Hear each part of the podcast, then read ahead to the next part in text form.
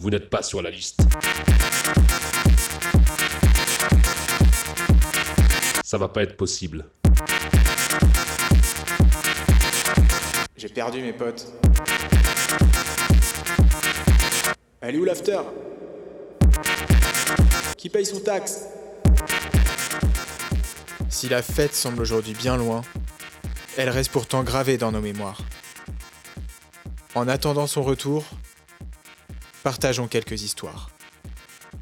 Tympan présente Mémoire de teuf, épisode 4 Lisbonne, on a un problème. On venait tout juste d'emménager à Lisbonne avec mon copain. Un déménagement assez intense, en plein mois d'août, sous la canicule portugaise. On frôlait les 50 degrés, j'avais jamais vu ça. Après deux semaines de déballage de carton, de montage de meubles d'administratifs, on avait bien besoin de se vider la tête et de décompresser. Et cet été-là, il y avait tous les dimanches des teufs organisés dans un immense jardin, légèrement en dehors de Lisbonne.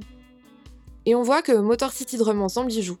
Mon copain adore ce qu'il fait, moi je suis pas trop électro de base, mais là on est plus sur des sons disco et house, donc ça me va très bien. On prend nos places, et un jour avant l'événement, une copine de mon mec, qui était en couple avec Motor City Drum Ensemble à l'époque, nous dit qu'elle y sera aussi, et qu'elle pourra nous avoir des bracelets pour passer en backstage. Donc le dimanche, on part vers 16h de l'appart et on prend un taxi. On arrive sur les lieux de l'événement et on voit qu'il faut prendre une navette ou marcher 2 km pour arriver à la scène car les véhicules sont interdits. Donc on monte dans le bus direction la teuf. On arrive, l'ambiance est hyper cool, on est en pleine forêt, il fait beau et ça va nous faire du bien à tous les deux de voir du monde et de sortir la tête de nos cartons. Peu de temps après, la pote de mon copain nous retrouve. Elle est très sympa, on discute, on boit un verre et Motor City Drum ensemble, qui s'appelle Danilo, nous rejoint et nous donne des bracelets pour avoir accès au backstage. On décide donc d'aller se poser un peu là-bas. Et bien sûr, c'est open bar.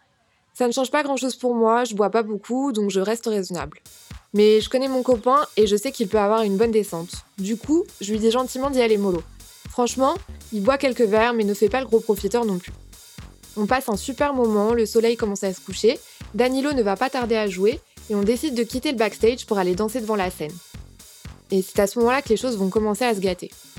On est en train de danser avec mon copain et je le vois sympathiser avec un portugais. Ça rigole, ça se fait des grandes tapes dans le dos et là il tire sur son joint. Je dis rien, mon mec c'est pas un gros fumeur, mais je sais que ça lui arrive de temps en temps. Mais là, je me fais pas de soucis. Danilo vient tout juste de commencer à jouer, il est 22h, l'ambiance monte d'un cran, et là mon mec se retourne, il me regarde, et là je sens tout de suite que ça va pas. En 5 minutes, il est passé de tout beau, tout bronzé, à tout chelou et tout vert. Il tente de me parler, je capte rien, mais il arrive à me faire comprendre qu'il veut rentrer. Il essaye tant bien que mal de se diriger vers la sortie, mais je suis obligée de l'aider parce qu'il n'arrive pas du tout à marcher. On finit par sortir, on fait 10 mètres, et là, il se pose directement par terre et commence à vomir. Je suis hyper saoulée. Pour une fois que je me motive à sortir teuffer avec lui, et là, il finit dans un état pas possible. Mais au fur et à mesure, je me rends compte qu'il est vraiment mal. Il parle pas, et c'est impossible pour lui de se relever. Le pire, c'est qu'il n'y a plus de navette, et là, on est obligé de faire 2 km à pied pour retrouver le premier véhicule et rentrer chez nous.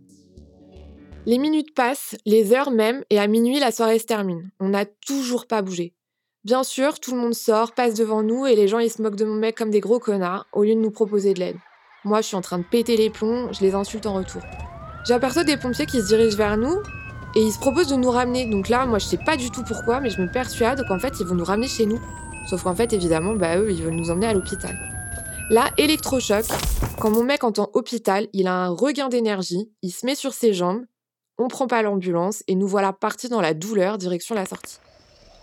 Je sais pas si vous avez vu Forrest Gump, mais là, j'ai clairement l'impression d'être au moment où Forrest est dans la jungle vietnamienne et qu'il va sauver ses potes un par un en les soulevant sur son dos. On marche en zigzag, je dois supporter ces 70 kilos pendant tout le trajet et je me dis qu'on va jamais y arriver. Là, on finit par s'en sortir et premier soulagement. Je commande un Uber et je supplie mon copain de ne surtout pas vomir dans la voiture. Et bien sûr, qu'est-ce qu'il fait au bout de 5 minutes? Il ouvre la fenêtre et il refait la voiture. Je sais pas si vous êtes au courant, mais les Portugais et leur voiture, c'est quelque chose. Du coup, là, le mec est hyper vénère, il arrête sa voiture, il nous lâche au milieu nulle part. Évidemment, il n'y a aucun autre beurre disponible. À ce moment-là, mon copain, il a vraiment de la chance que je l'aime fort, parce que je suis à deux doigts de le laisser seul dans son vomi et de l'abandonner au bord du périph' Et soudain, tel un mirage, je vois au loin quelqu'un qui nous fait des appels de phare. Et là, je vois le mec qui revient. En fait, sa voiture, elle était quasiment clean. Il était juste parti la nettoyer.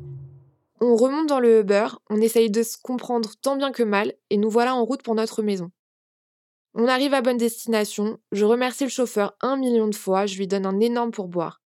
Direct, je couche mon mec, et là j'appelle mon meilleur pote pendant une heure pour cracher toute ma haine. C'est à ce jour la dernière fois que je suis sortie te faire avec mon copain, et c'était il y a 4 ans.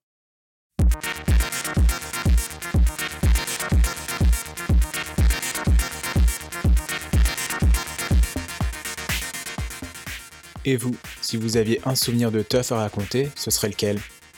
Abonnez-vous à notre page Instagram à tympan.podcast et envoyez-nous quelques lignes par message. Les plus mémorables seront conviés à notre micro.